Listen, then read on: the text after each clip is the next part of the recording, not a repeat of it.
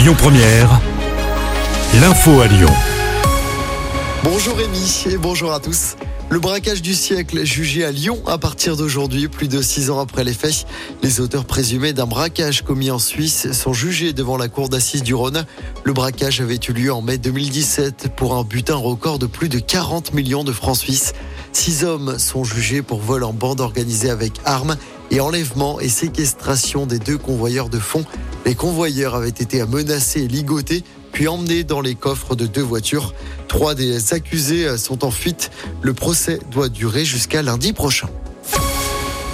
Dans l'actualité locale, cet incendie mortel près de Lyon. Il s'est déclaré la nuit dernière dans un appartement de Turin dans les monts du Lyonnais.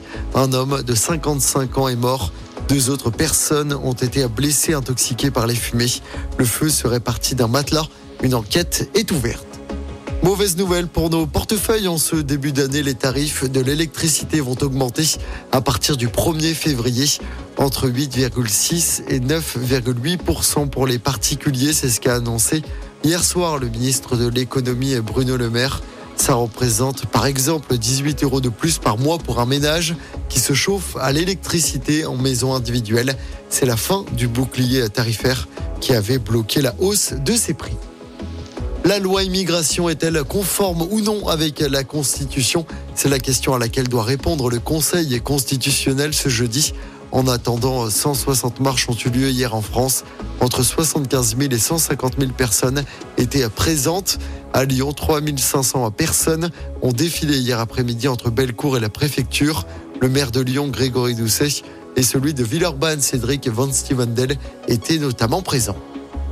Et puis la passerelle du palais de justice à Lyon aura désormais un nom, celui de Pierre Truche. C'est le maire de Lyon, Grégory Doucet, qui l'annonce sur les réseaux sociaux. Pierre Truche avait notamment été le procureur général dans le procès de Klaus Barbie en 1987. En sport, en football, le tirage au sort des huitièmes de finale de la Coupe de France. Saint-Priest recevra Valenciennes, club de Ligue 2. Les Saint-Priot, pour rappel, ont largement battu Romorantin 4-1 hier. Le match contre Valenciennes se jouera le 6, 7 ou 8 février.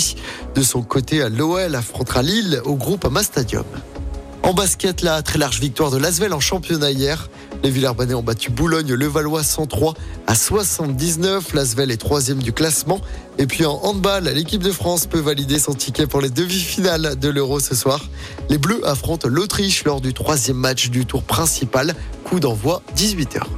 Écoutez votre radio Lyon Première en direct sur l'application Lyon Première, lyonpremière.fr et bien sûr à Lyon sur 90.2 FM et en DAB+.